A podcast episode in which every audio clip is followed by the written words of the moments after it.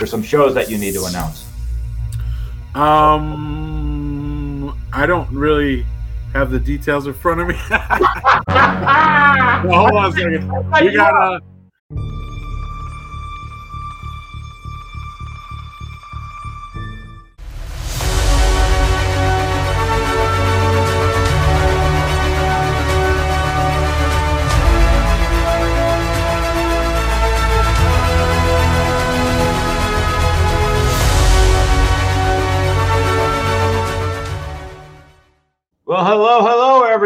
welcome to another edition of Average Superstar TV. I am your host, Loren Lepre. Please, boom, hit that subscribe button on YouTube, Spotify, Amazon, Stitcher, and iHeartRadio. And this week we are back in the music scene, the Pennsylvania hardcore scene. This guest here is someone I've known close to 30 years now, and we're still looking pretty damn handsome. Uh, this guy has been in multiple bands. He has been in bands such as Feeble, Crutch, Box Cutter, and the Almighty for the last 20 years, the great Wisdom in Chains. With that, I welcome Mad Joe Oliver. How you doing, buddy? How are you, my friend? Uh, it's so good to finally have you on this show. Yeah, we've been trying to do it for a while. I'm glad it worked out tonight so effortlessly. Yes, and, it actually uh, did. Yeah, because normally you're like, I'm, it's like trying to. Uh, to me, it was I can describe trying to get you on my show was like getting a stray cat that's never had public affection, throw it in the middle of a football field and go catch it. That's what I felt like trying to get you. yeah, man. I mean, I'm usually uh it's hard for me to um it's hard for me to commit to things because I'm just always torn in a lot of different directions. So, but uh, totally yeah, I'm, glad, I'm glad that this worked out. Yeah, dude, don't worry about it, dude. It's all good. I'm glad to have you on here. But brother, like uh like I said, being you go back a long, long ways here, I'm sure we're gonna, you know, come over that. But I guess, it, and we covered some of this in the Pennsylvania hardcore documentary. But when did you even know you wanted to be in music? And like, did you see yourself even in a band or like, like as a kid, or is it just something you progressed to? I, I used to always uh, fantasize about it as a as a kid, but like um, I'm you, you already know this about me, but like I I grew up in a very odd, strict religious household, and I wasn't allowed to really listen to the type of music I wanted. And I remember like making riffs just in, with my mouth, basically, just making up like riffs and humming them to myself. And I wanted them. I know I wanted them to sound heavy, and I don't know why, but that's just a sound I was definitely attracted to um, at an early age. And um, I definitely loved the idea of heavy music. And like as it was presented to me at different stages in my childhood i was like magnetically just attracted to this thing you know? Mm-hmm. like i it it's kind of like a gradual um into into like hardcore and punk specifically it started with the ramones and the first time I heard the Ramones, I was like, that was like one step. Like you know, my that, that? Yeah, that yeah. step was like concrete. Like okay, I'm not going anywhere. And then um, I heard a few more like heavy things, and but but when I heard "Sick of It All," that was it. Like I was like, oh, this is the truth. This is this is what I want to do. Go jump in. Where, where, how do you, how does someone even hear "Sick of It All"? Was it just like a set tape, like a friend had it, and you were like, put it on. What what's this? Was that how that worked? Yeah, pretty much. Um, I, I found a few friends at school that were into punk, and um, I know you know Rat Boy. Yep. And uh, Rat Boy was gave me a ton of tapes as a kid. He gave me um, he gave me um, the first Biohazard album. He gave me um, Cro-Mags Age of Quarrel. He gave me a ton of like brand new bands that just had demos. Uh, Judge, uh, bringing it down. He gave me uh, just a ton of tapes. He just get oh Life of Agony. Gave me the Life of Agony demo and River Runs Red. Um, just a ton of tapes that I got from that well, one. That was basically uh, your drug dealer into the hardcore. Yeah, yeah. and then I had another friend, Chad Pfeiffer, and Chad Pfeiffer gave me another like stack of stuff. Um, it's it seems like every every friend that I made in hardcore would give me like a new angle. You know what I mean? Because in hardcore, there's so many different angles. They all kind of lead back to the same source, but there's a lot of uh, tributaries that you could follow, and um, with all their own unique histories. So I kind of got blessed with with a really good education in the beginning with a lot of different uh, tributaries of hardcore. Gotcha. You brought up something interesting, saying um, because I I'm definitely I'm full Italian, and my, my house you didn't swear, you didn't talk back to your parents. We were you know went went to uh, church every Sunday, and I'm just kind of curious because you're you're probably one of the few people I can actually bring this up. I'm not like a I don't denounce religion and spirituality. I, I welcome I welcome it, you know, I, but I don't live by a book, that's for sure. But as you got into the hardcore scene and progressed, I was attracted to heavy music too, obviously. But did it kind of stay with you as far as like,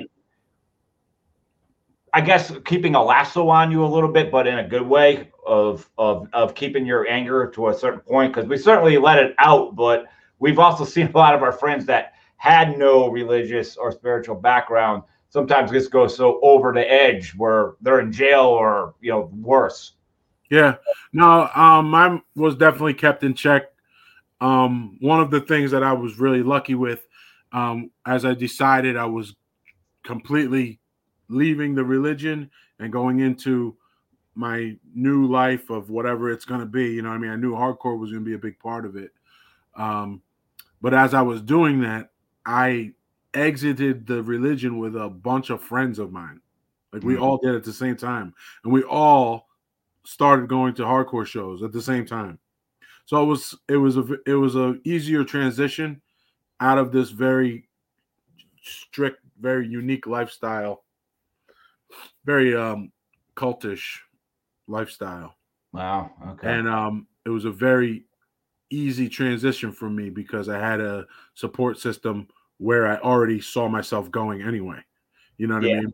So yeah. it was a lot working through the anger takes you know a lifetime really working through anger childhood issues takes a very long time but um i was lucky that i was not alone while i was starting that journey because that's i think that's when you can really get yourself into trouble when you don't have a friend to say to kind of reel you back in and like, yeah, dude, yeah. you gotta calm down you're, you're getting too out of control so um yeah i that was that was a big part of it. Um, being angry. If you're not angry, you're not going to be attracted to this kind of music.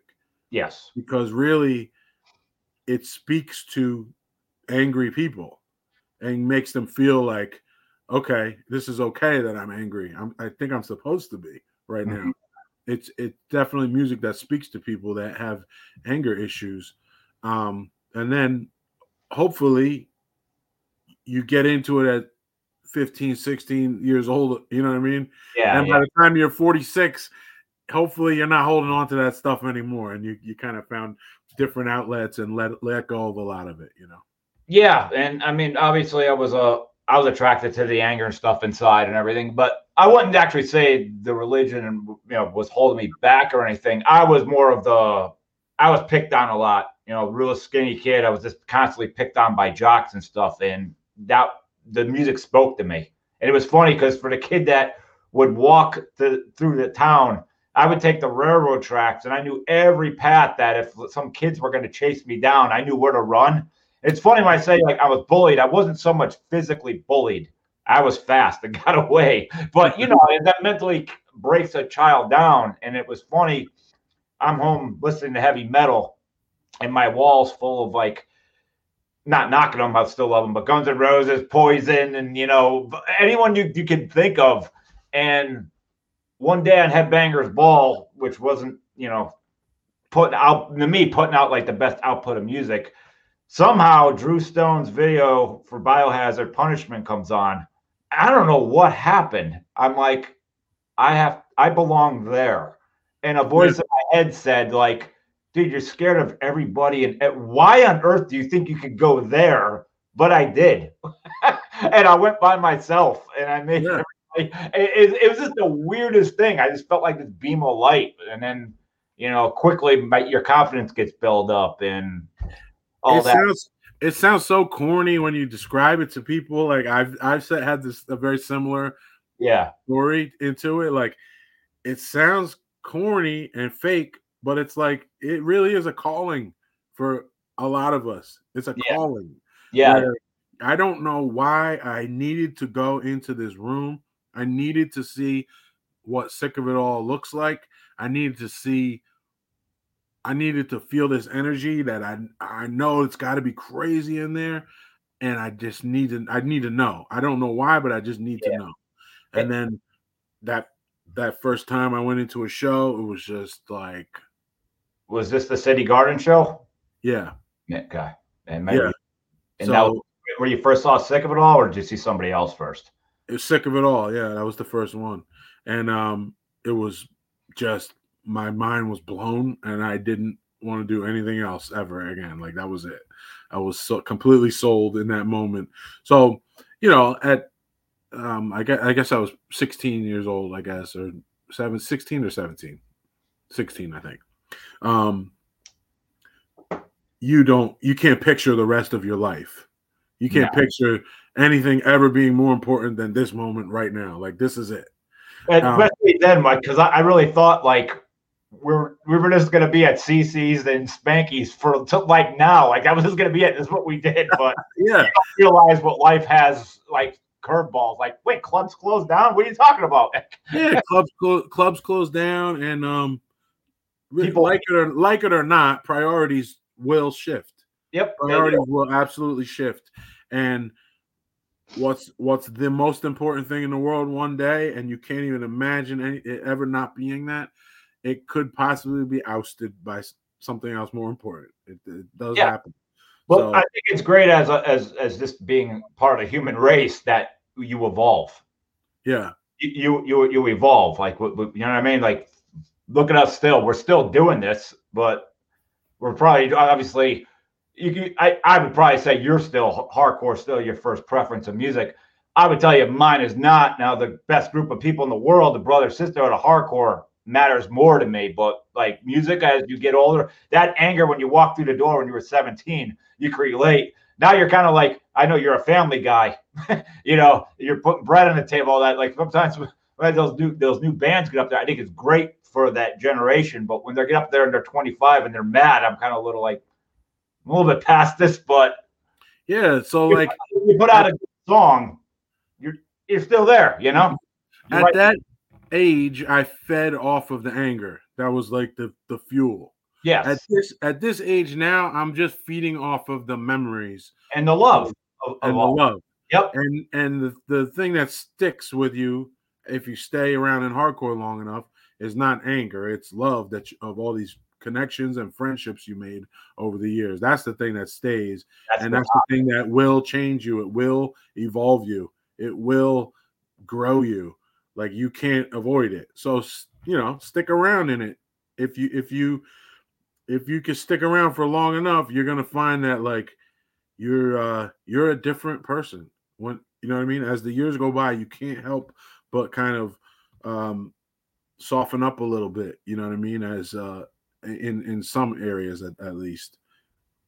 Yeah. um if you if you made a friend out of this music if you made a friend in this scene then you probably made a bunch of friends you i don't know you know hundreds of yeah. it's hard to it's hard to make one friend only like in in hardcore if you made a, a friend you probably made 20 or 30 friends and it's one of those things I don't see how you you didn't unless you were that face at the hardcore show that you saw every week, but that person stood in the back and didn't say a word, they didn't dance, but they were still in the scene. Like you know, but there, there Dude, are even faces even those people yeah. even those people man eventually i could name five of them right now i can Wow. literally could name five that you know who were those people who they stood in the back for years and years and years and then eventually we're all at a diner together and then Yep. we're calling and then we're meeting up and then we're doing this and doing that and hanging out outside of shows so Yep. it it's unavoidable you stick around long enough the, the love is going to get you Yep,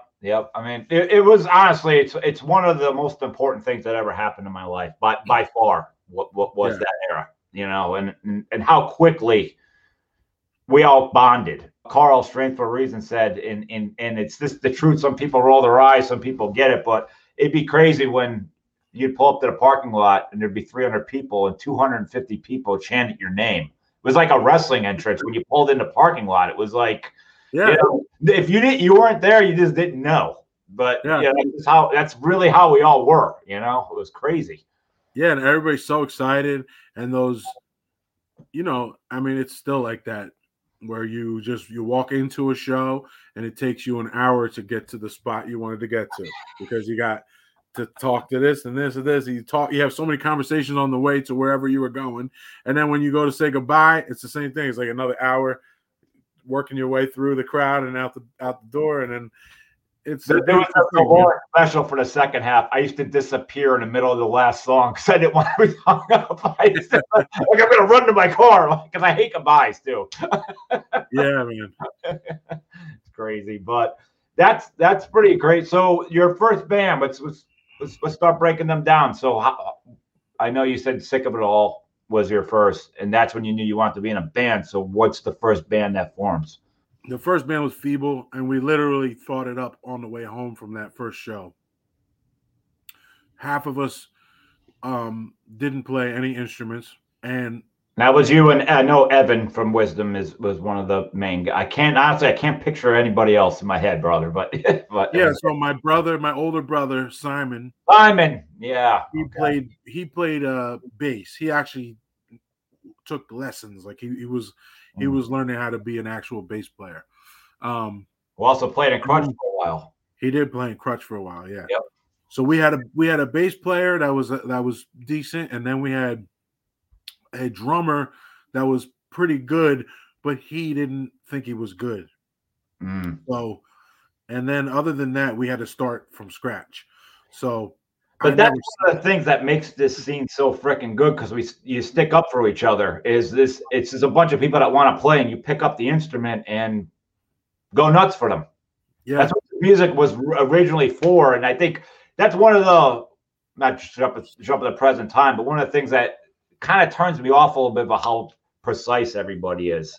You Yeah, have to Yeah, I kind of love that. Like, I like the grungy. I liked that. Like, even before our time, they would just, you know, get a cassette tape and hit record in the garage, and they'd play the song, and that was it. I was like, that's awesome. That's raw. That's you know, Yeah. but, you know, was- we had to like struggle to literally play our instruments and like me my my throat is my instrument and i never sang before like Mhm. in front i never sang in front of people i never i never like screamed and yelled before i Uh-huh. didn't know how to use my voice at all evan had to learn how to play guitar just to be able to write our first song like he didn't know how to play guitar so we were literally inventing a style that was unique to this group of four um four people and it was not good but it was really cool for us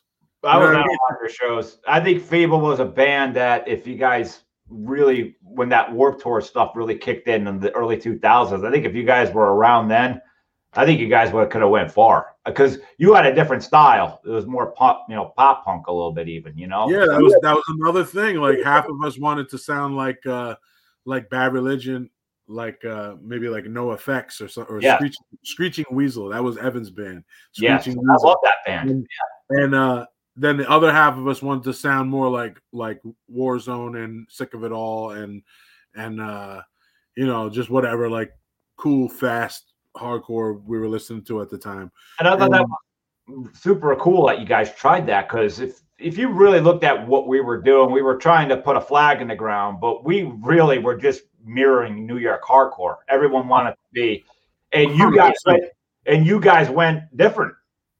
I mean, Yeah. besides the Warzone thing, but again, but, but, but obviously it's a New York hardcore. Yeah. But Yeah, you no, hundred percent. Like even wrench in there. I thought that was awesome. I I will say I was not responsible for that. I because I wanted to sound like New York hardcore. But Evan wanted to sound more pop punk and and like um I don't know, accessible, I guess. I wanted to be more angry and abrasive. Evan wanted to be more like, no, let's make something that actually sounds like good. and I was like more like, nah, I want to be like angry. Uh but yeah, it was a good mixture, you know, and we had some cool moments. We definitely had some cool moments and we definitely had something that was unique for the time. Nobody that we were playing with sounded like us. No. Which is like something we uh, you know, a long time back eh, down the road, we came back to that with Wisdom in Chains where we're like doing a band that doesn't sound like anybody else. Yeah, Like it's hard it's hard to compare um Wisdom in Chains to the bands that we play with. It's very hard. Like cuz we so the advantage of that is that it makes you stand out in a crowd to people that never heard any of these bands.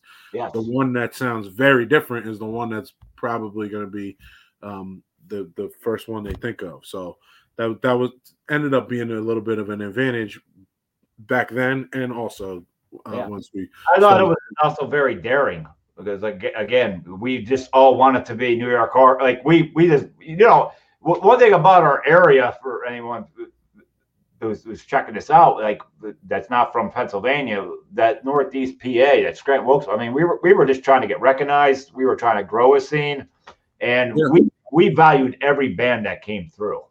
man, every single one, every band that came through CC's that wasn't from here Yeah, was like a blessing. And we And- were so excited and happy and proud that they're in our spot. And Yep. we wanted to make them feel welcome so that they would come back. Like it was uh we everybody took pride in our spot. Everybody. And it was beautiful, man. It all did, and I always said the opening band sometimes would steal the show because you'd be sitting there like, I can't wait for Fury to go on, I can't wait for All Out War, and there's like five bands. The first band, like, I can't wait, I gotta dance now, and you didn't even know of the songs, but we were killing each other. Like, it's like we we had so much energy. We just we we heart this music. It was so important. Yeah, man, that was great. Those were great times. And when I was uh when I was playing drums in Strength for a Reason, Their first we- show, I was there. we we had our um practice room in the basement at CC's. So we were at every single show. We were at every show for like how whatever stretch of time that was. I didn't miss any show ever, man. Like I was at all of them. And uh and we were yeah, we were dancing and hanging out and it was just like it really felt like we had ownership to the scene, you know, like we really, really were the the caretakers of it, you know. Yeah, and like look look what came out of there. Look at like the flip of 2000, all the bands that got you know influenced by Scranton and Wilkes-Barre. Like you, I always knew what we were doing there was something special. That I think we were we were putting a flag in the ground. I did not think that, but I I, I valued those days. Like so, they're really fresh in my head still. Like to me, th- th- th- they're they're like right there. Sometimes I can feel like when I think of it, I could taste the air that that that air inside of CC's because it was like there was no no circulation. So there was a Yeah. specific taste to that place. Even you know, you're like, It's like sweat, sweat and old mufflers. uh and the and it was like when you really look at how Vince and the family was like that was just you'll never see that again. The fact Man, that a- the fact that starting off with at the door, are you 21? Yeah, the 15 year old kid. they don't check the ID and they stamp it. Just go to the bar. Like, what? is this really happening? yeah, that's wild, man. And how many times I, I don't even know how many times I got into a shouting match with his dad Dad. at the door because I said, "Oh, I'm on the guest list," and he'd be like, "There's no. What are you talking about? There's no guest." And I'd be like, "I mean, uh, my my band practices downstairs. I'm just going downstairs." Uh, and that dude, for as crazy as everybody was, for as crazy as the New York hardcore bands that came in that were like, you know, that violent time, he'd stand right in their path. Yeah, man, he's a ballsy old old dude. man man. at the time. He didn't care. He called me a chiseler. That's what he always called me. He'd be like, "You goddamn chiseler." Yeah. But I remember you, you'd walk by and, and and he would reach out and grab my my wrist and he would look for the stamp and I'd be like, dude, I walked past you 20 times. He's like, you all look the same to me. And he throw my hand back at my face. he was better, man. Vince was the opposite though. He was like Yeah. he didn't give a shit about anything. He was so fucking nice. What club owner though really looked out for you like valued your opinion? Like he just he he- get a bunch of especially like me and Johnny Leonori from RSB, like we'd get there early, he'd be like, Come here. These are the bands trying to book here. We think they'll do good. Like he he wanted to hear from us. Yeah, if, if they would do good. And I remember sometimes like he would hand us these posters and be kind of these metal bands to be like, yo, they called, they want to play here. And me and John would look be like, we never heard of them, Vince, and be like, crumble off the phone. I ain't booking them guys. It's like that. It was like we were the we were the jurors yeah. it- his loyal people. You know, that it was it was crazy. Of like, I, I love that. It was this. It was, it was the great craziest era, and I always loved too. You could do anything you wanted at CC's. You weren't getting thrown out unless you did something so over the top that Vince didn't want you there. But it, a fight would break out in the floor, and he'd just come in and say like. What are you doing? You're gonna fight? You're gonna play? What's going on here? That, that was that was his logic to, to the fights. I'll never forget like calling the uh calling CC's and uh getting the the voicemail or what the uh where, where he had the message with all the upcoming shows and Vince's voice on there and Yeah. he once a month there was always Thursday, strawberry jam. Strawberry jam Friday the twenty third. All over crutch and RSB. yeah it'd be like Yeah, Saturday Ashuary yeah. Sunday strawberry jam Everything was slow. Like, Yeah.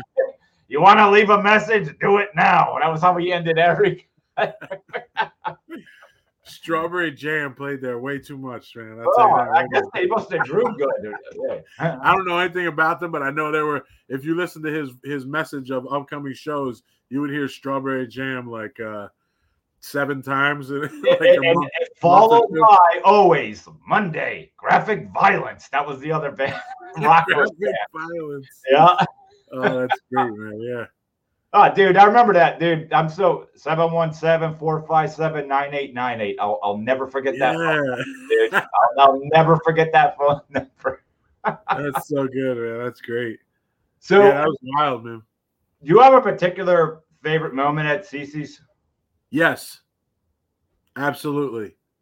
E. Town Concrete. Uh it was like a it was like a Labor Day show, like end of the summer. Labor it Day. like like one of his, one of his super fests? Because that was Memorial Day. Was it Memorial Day? It might have been Memorial Day. Yeah, John would have the five the five dollar shows, and when you look at that lineup, that's like a this is hardcore lineup. Like, like, Yeah. out. it was like it was amazing. It was an Yeah. amazing lineup. And I remember E Town Concrete. This is when E Town got their the lineup they have now. okay. Like the the, the E Town that went on to be. E-Town. But we loved E Town before that, and they had a few different lineup changes. Like their their first show ever was at Q Q's and Quarters in Scranton. Remember that? Uh, was it their first show ever? That I- was I- their first show.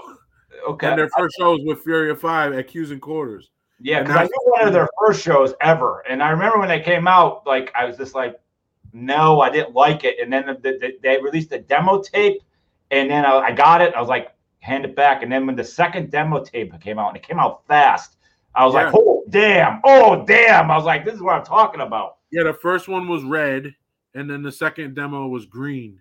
Yes. And um, but that they sent, they always sounded good. They sounded like very uh more professional than most bands. I think Anthony had a vision. And he was just like, yeah, Yes. he had a vision way up front. When they finally played CC's and they had the the four dudes that are in the band now, that was the first time everyone heard what E Town is supposed to sound like. Mhm. And they, I remember they opened up with um the the Knight Rider theme. Yeah. like from the, the TV show Knight Rider. We Yeah. played that as their intro, but they played it. They actually like played it, Okay. and uh, it was like, oh my god, what's happening? Like the whole everybody was so excited, the whole place was buzzing, and they absolutely just tore the roof off of that place. It was so dope, and um, it was one of those warm nights, and the the back doors were open to the. Remember Yeah. that the sand uh, volleyball court in the Yeah. back? We had to close it when the band played, but Susan, that shit was over. we're air it out. Everybody go outside. Yeah. Yeah. So as soon as they opened the doors and everybody came out, it was everyone was talking about how E Town blew their mind, and it was like pivotal. It was like a moment, like a real moment of like, holy shit, E Town is they were here and now they're here. It was like everyone noticed it at once. That was an incredible moment that I'm really happy I was there for. And I saw a lot of really cool uh fights oh, some really God. fun fights that I was glad I witnessed that were like, you know, in my mind there were fun legendary moments, you know what I mean? But um probably not proud moments, but they were cool. It was cool to witness a lot of these fights. Oh, blood for blood at CC's like in like 95 maybe 90 And- I think it was 95. Before the CC's run with um, Blood for Blood, played multiple times, uh, the Nanticoke guys booked them in Nanticoke. I believe that was their first PA show ever. Oh, really? In Nanticoke, yeah. West, West Side, the West Side Park, is it was it called? I think it- Is that that? Yeah. Yeah, Yeah. yeah. That was the first show they ever ever played in PA, Wow, that's awesome. and they played And for like. that when they had that's when they had the girl in the band, right? Yep. Yeah. Okay. Check with Chris Nace on that, but I think he's the one that might have booked that even. Yeah. So Yeah, that's sick. and they paid for a high hundred dollars. We all did back then. yeah. The- and I think you were you were at that one. I mean, they had a few infamous shows, but you were at those 108 shows, right?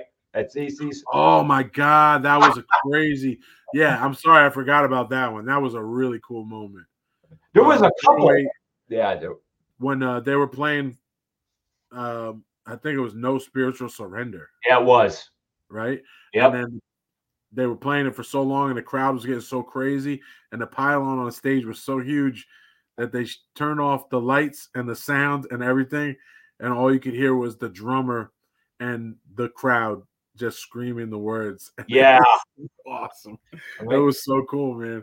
That was a really cool moment. That was that Yeah, was it a was. very cool cool moment. I'm glad I witnessed that one. Yeah. Yeah, and I think I don't think that's the same show where the singer beat someone up with a cue, pool cue. Was it? I think I think it was. I, I kind of missed. The, I kind of. remember that. Oh yeah, that was another. Yeah, You remember uh remember VOD when the fir- when their uh, the first album came out? The Yes. actual album. Like it was always cool seeing VOD and then when the the day that their their album they they they hit CC's when their first album came out. That was like that was crazy. That was a good one. so was that was um VOD. You're right. So that the, they headlined, and Madball had, uh, was on that show as well. Crutch was one of the openers. RSB was one of the openers. And the Sick. third show ever was Final Stand right here. That was the that was the lineup, the main five. And Oh I- shit, man. Yeah, I remember Vince told me he's like he booked. He's like, I guess what I got coming in. I was like, Vince, I have to open this. I was like, I've been there. Like he's like, like, "Hey, you think you can handle? Like it was like my third. Like I don't know. We're gonna find out. Let's just throw us up there. Can you handle it, kid? Yeah, yeah, yeah. I was like, we'll find out. and again, we were the new one of the. You know, we didn't last long. I only lasted a year, nine shows, but uh, it was great. It's again feeding off the energy. Everyone was so crazed that no one knew our songs, but the place went nuts. It was like one of my my top memories of Yeah.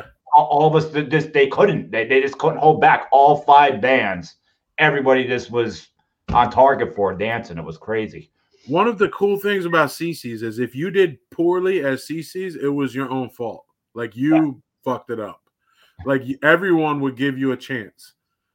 There was no like uh like favoritism or anything like that. Like you had a you had a audience that was going to support you because you were local and you were supporting the thing that we're all like involved in.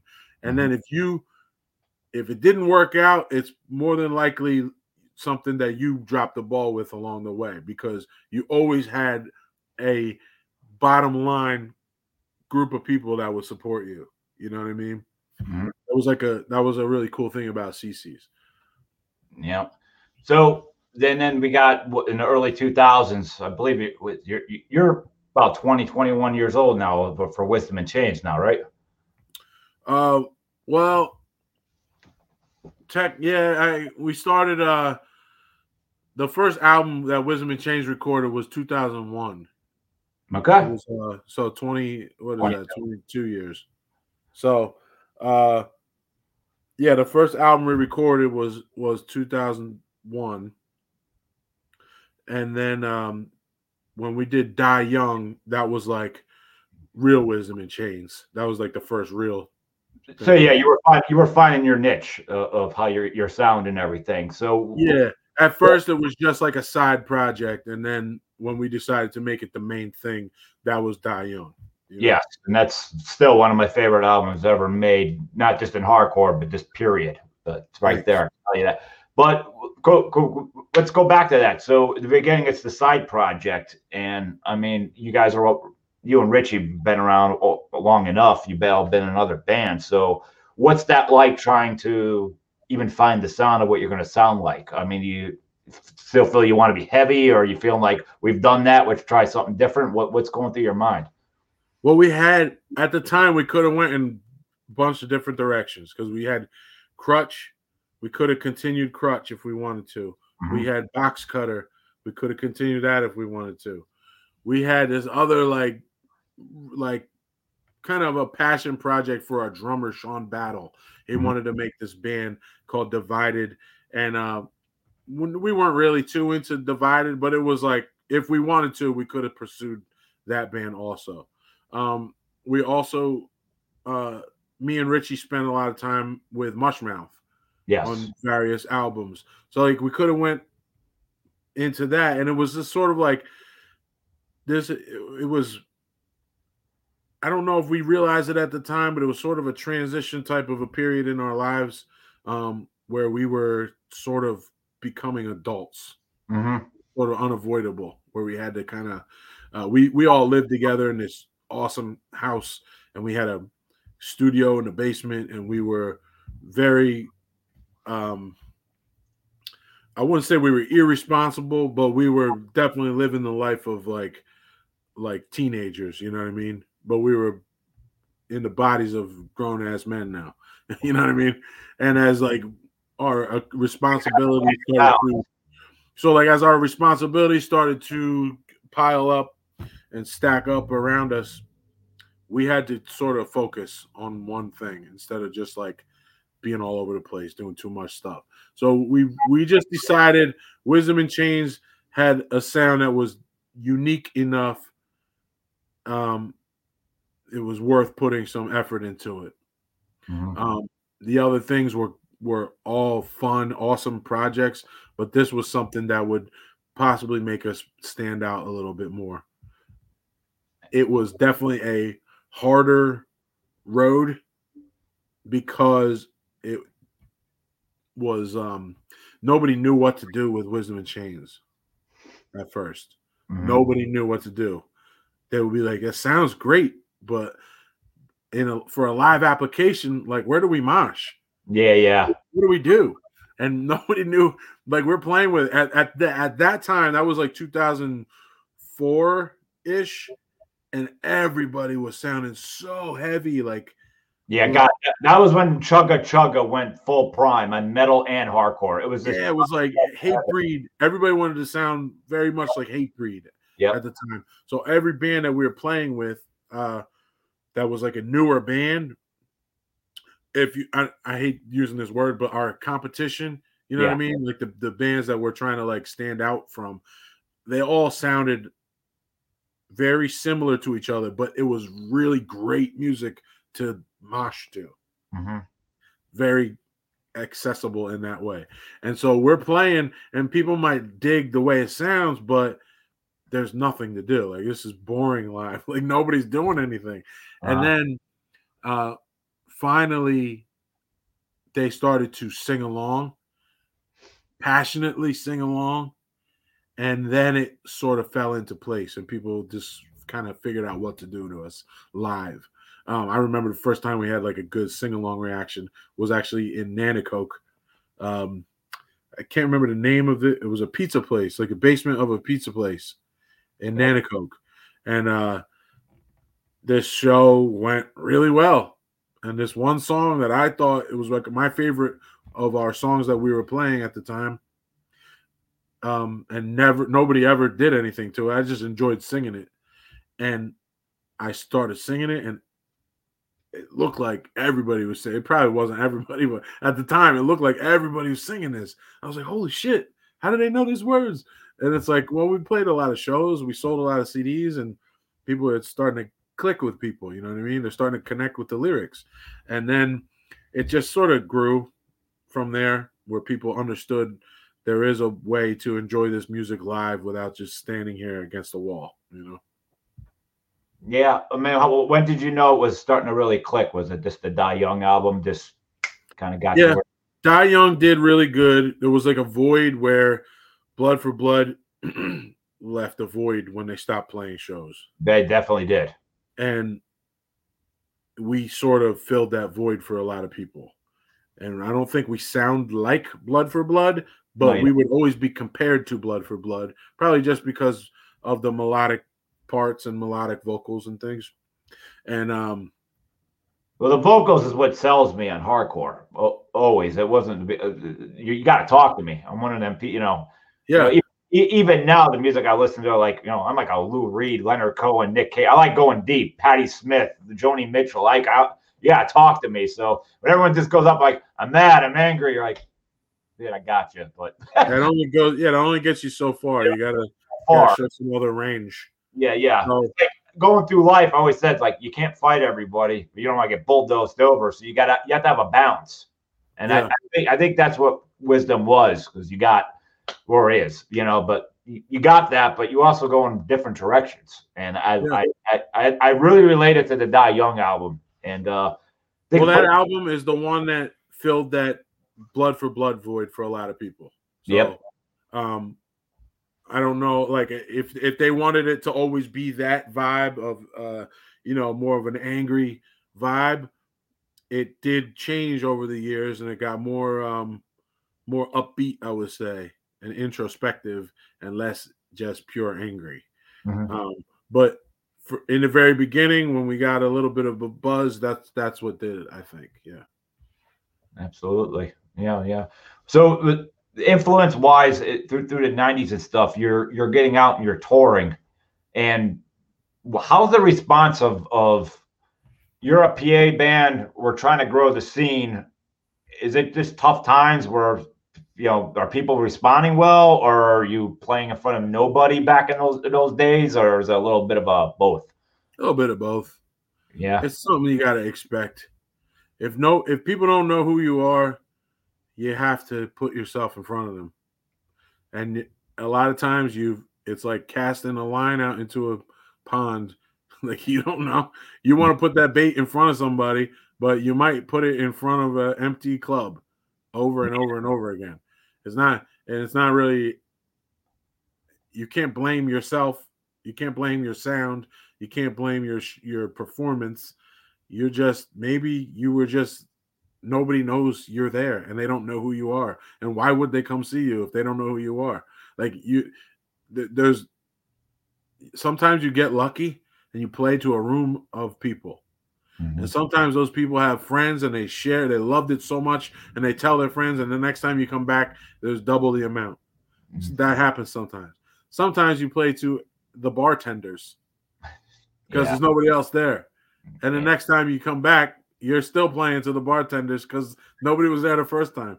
So there's there's a lot of the social media um made things a lot different where people can you can put yourself in front of a lot of people without all of the gas money. You know what I mean? You could you could put yourself in front of a lot of people if you market yourself cleverly. You, um, it, it's possible now, but it's still a risk, man. So yes, it was it was the best of times, it was the worst of times back yeah. then.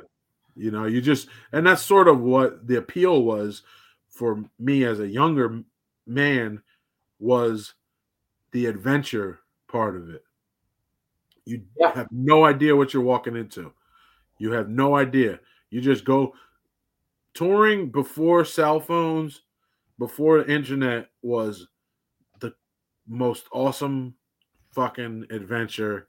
I, it's irreplaceable. Those times and memories are like they're you can't duplicate them anymore No. because some things are made so much more easy and accessible that the fear of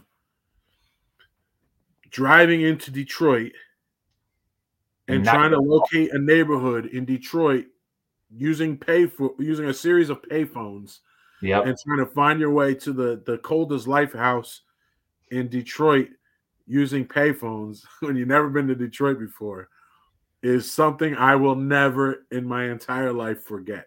And it's an unbelievable story when I tell people it doesn't sound real. It sounds like I'm making up a story, but this is a real thing that I lived through that can't happen anymore. It can't happen. So like I was I was talking to someone who's uh 10 years younger than me, which is significant. It's you know, it's not like a lifetime, but it's significant enough that we grew up in different uh with different technologies. And and this person literally accused me of making up stories. And I'm trying to explain to this person, like, no, I swear I know. I'm telling you my greatest hits.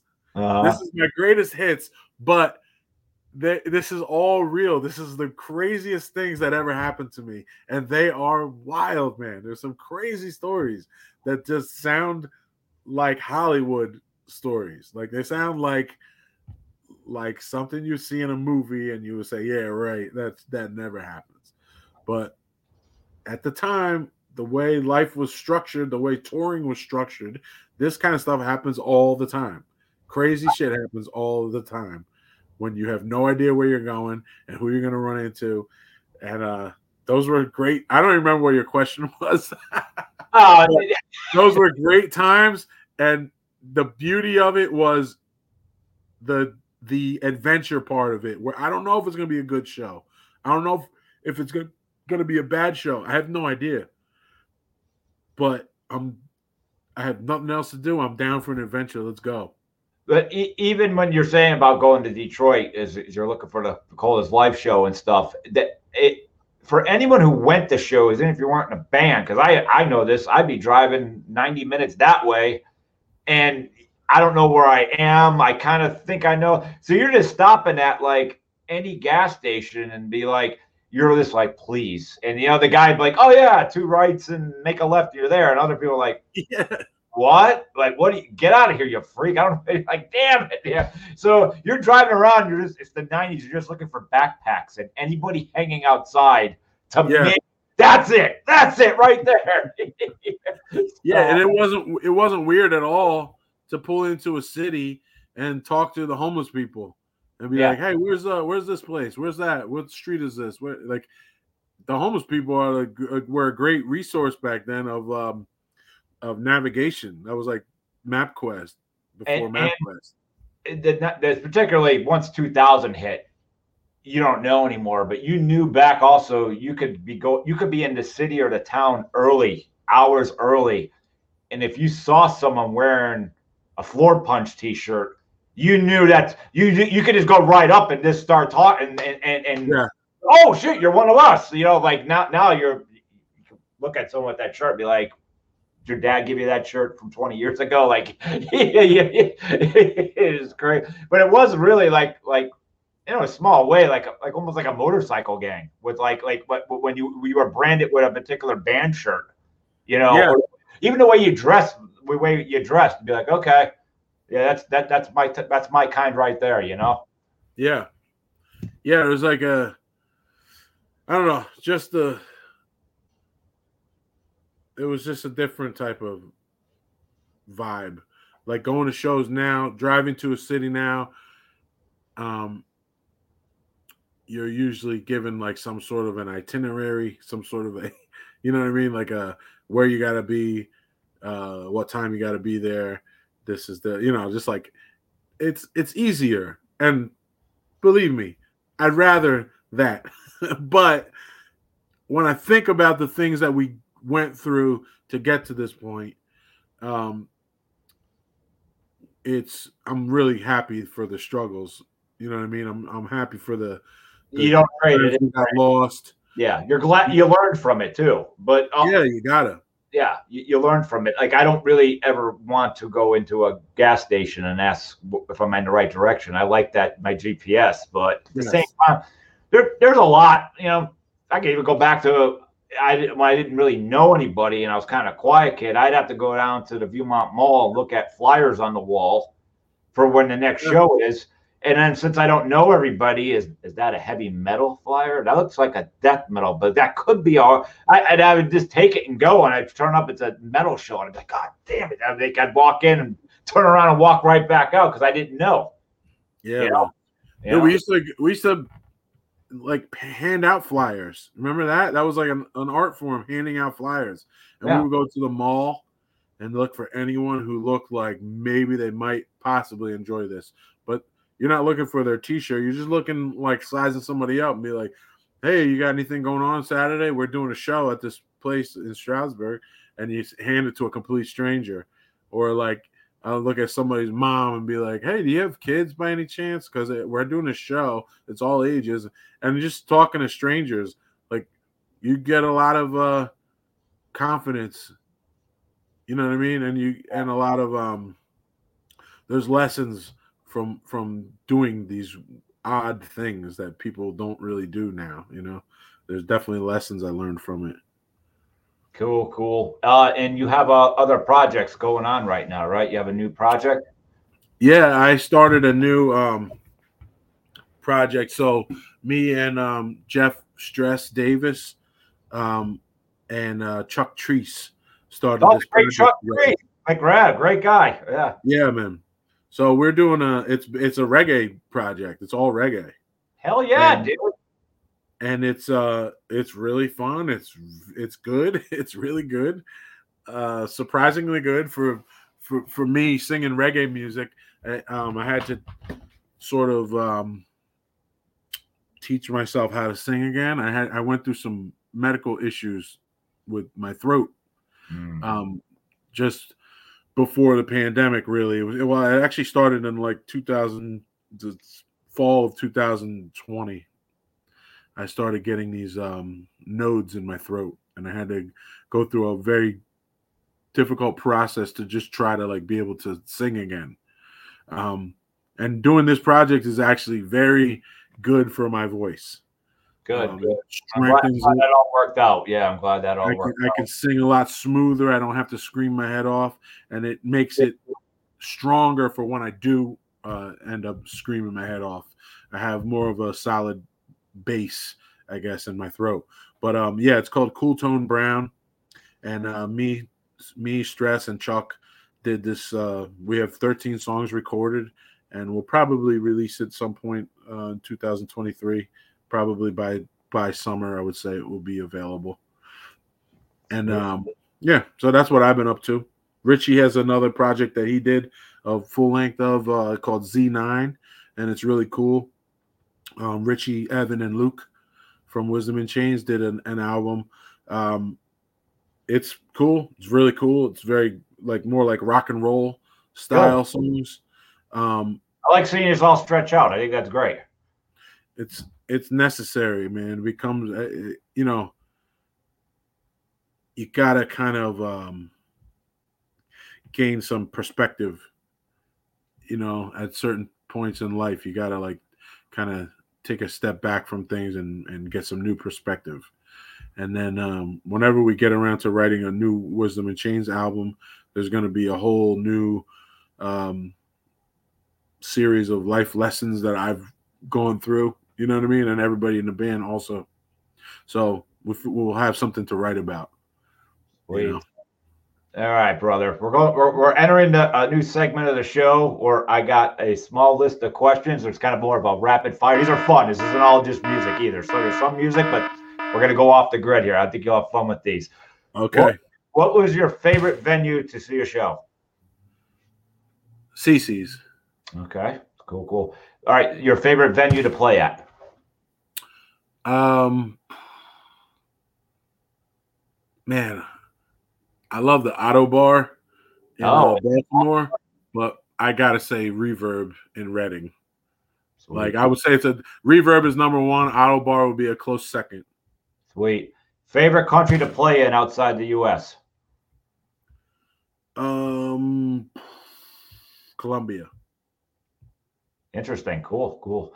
Favorite hardcore band of all time. Of all time. Oh man, is such a tough one, man. Uh, so it's got to be sick of it all. It's got to be sick of it all. Awesome. But every I, I keep now as I say it, all these Madball lyrics are popping in my head. I'm like, ah, no, it's Madball, it's Madball. No, but I'll, I'll stick to my first my first choice. Sick of it all, but Madball is a very very close second. Awesome. Uh, favorite non-hardcore band. Um, man, lot to choose from. I'll tell you like one of my favorite. Yeah, it's hard to pick a favorite non-hardcore band, but I'll tell you like one of my favorite albums ever. And if you know that if you're on a desert uh, island, yep. you can pick one album to listen to for eternity. I could I could pick U2, the Joshua Tree. It's my favorite album of all time, dude. Right, there, right there. It is. It's yeah. a perfect album. It's perfect. It it, it's gorgeous, and uh, it's got it's got every single thing that I want in an album in 2019 when they did the the the anniversary tour, me and Chris Nace were there, but we weren't sitting together. We just kind of got single tickets, but it, they played the album in its entirety, and then they went into like mysterious ways and all that stuff, and they're like, "We're out of here." But but but yeah, no, dude, I think that's great. That, that's a bonding moment. Cool, cool. And in your eyes, the band that you hold really high, that's so underrated that people don't talk about. Underrated like the band that should be on hardcore Mount Rushmore is uh Killing Time, and I feel like not enough people talk about Killing Time. That's a good choice. I like it. All right, flip it over here. Favorite actor? Oh my god. Fuck, I don't know. um, uh, uh, Denzel Washington. Good choice. Favorite flick of all time? Probably Godfather. Good choice. Yes, yes. And what's the one movie, just like we used to do like one movie that you go to bat for that everybody might give you the eye about? Um, this is stupid because it's a huge movie. Okay. And a lot of people love this movie already. But I love it on a level that I think most people don't respect it the way that I respect it, as I think this movie is sacred and beautiful. Go for it. Forrest Gump who doesn't like that? I, I don't think. Uh, I think everybody likes it, but I don't think people like it. I, I I always feel like people are like liking it in this like comical way. Uh, like no. almost like it's a fucking comedy, and I'm like, no, this is like this it's is the greatest about story. Life. It's the greatest story maybe ever told. It, it's it literally like the greatest story ever told. It, it's absolutely beautiful from the kid with all it, it because it's got its funny parts. The character has a gigantic arc. You know, he's not a stupid guy. He just does some stupid things. There's funny stuff, but the guy's been in love with one girl his entire life and he never shies away from it. Then you got his darker stage where, you know, the Vietnam thing. Like that, there's nothing funny about that. That's that's not comedy in any any way, shape, or form. You know. And then he rebounds and his heart his entire time. He never lost it. I think it's a absolutely gorgeous movie. I think it's a fantastic choice. Thank you. and uh, this is another. The last question is a curveball. Who's your favorite person out of history who you you're you're constantly like just love to hear about that you can't get enough of? Uh, I love Mike Tyson. Great one. if I could have um like lunch with somebody. Yeah, yeah. Spend, spend, some time with somebody and pick uh-huh. their brain. I think it might be Mike Tyson. Cool. This uh and speaking of Mike Tyson, there was um Jay Goldberg, the singer of Bad Luck 13. He does all my tattoos. And this is this is about, I don't know, five, maybe even seven years ago. I was scheduled six months ahead. I remember it was a Tuesday at 4:30 to go in to get more work done on my back. And the girl called me 24 hours earlier and said, we've been double booked. You could have this spot, but would you be able to jump to Wednesday at 4:30? And I was like, mm, no big deal. And then when I got there Wednesday at 4:30, I'm like, what's going on? He's like, oh, dude, yesterday, you know, around this time, Mike Tyson came in off the street and we tattooed him. And I was like, four, I was like at 4:30. He's like, yeah. And I'm like, oh, like I didn't like, I, like Mike would have been there, and I was just like, oh, I face I was just like, how do you? that's know? amazing. How you supposed to know? You know what I mean? That's crazy, man. Yeah, like you talk about a character arc. Yo, gosh, character arc. Yep. And he's still not. He's still not done uh evolving. Probably. No, there's, there's so much. You know what I have to say too about, about Mike that I I love so much, and I saw. I'd say three fourths of the world were ignorant, but when he fought, you know, last year, Roy Jones, uh, people were like, shit. And I was like, that was beautiful out of both of them, knowing at their age, they're not trying to compete to, you know, win the title back. They're just, it, if you don't like that, you didn't like Rocky Six. That that there was something left in the basement, and I thought that was that was beautiful seeing that fight. And I just yeah. saw a lot of rudeness online, laughing of all these people that both of them can knock out in two seconds. Like, shut up. yeah, yeah, really. Yeah, Matt. Yeah, no, I think he's a. I think he's just a beautiful, misunderstood man, yep. and um, but uh, you know, obviously now he's more understood, but to be where he's at, to come from where he came from, and to be where he is right now, even through all of the the downs that he's been through since then, it's just incredible that he's able to be who he is today, coming from where he came from. It's fucking awesome, and um, I admire people like that. You, you talk about like yeah, going from like the outhouse to the penthouse, then to the bottom, and then rising back up again. And I think that that that's beautiful story. Yeah. Cool. Cool. All right, brother. Thank you. I'm gonna thank you so much for uh coming on. There's some shows that you need to announce. Um, I don't really have the details in front of me. well, hold on a second. We got uh you know we're playing a uh I know we're doing a punk rock bowling um event in Las Vegas in May. Um I don't have the exact date, but if you're into punk rock bowling, you can look it up easily. we're playing with uh I know we're playing with Lions Law in uh in Las Vegas in May. And then um, we have a show in um that's confirmed in October called Crash Fest, which is uh, Portland, Oregon. And uh, that's uh, October 22nd. We're playing there. That's a Sunday. But the show itself is uh, Friday, Saturday, Sunday in Portland, Oregon. It's going to be really cool. A lot of bands confirmed so far. It looks like it's going to be a solid lineup. So um, that's what we have confirmed, though. We're playing Las Vegas and we're playing um, Portland, Oregon. And then we have a, a lot of other things that we've been kicking around and talking about and not completely 100% confirmed on so i don't want to announce them yet but there's a it looks like we're going to have a, a, fairly active year compared to how active we've been in the last couple so um, it's exciting it's it's january and we're already booking stuff for uh for october so i'm excited about this year I'm excited for you and for you guys to actually uh, get those dates that you're speaking of. I'm pretty sure you can just visit the Facebook page on uh, for Wisdom in Chains and uh, get the actual dates. there you go. There you yeah. go, man. Uh, Mad Joe, thank you so much for coming on, dude. Thank you, Loren, my friend. It's uh, it's always good to talk to you, man. Absolutely, and it's the time where I thank the thought uh, everyone who's listening, taking the time to listen to the show. Please hit that subscribe button on YouTube, Spotify, Amazon, and iHeartRadio. And until next week, I will say that the party is over.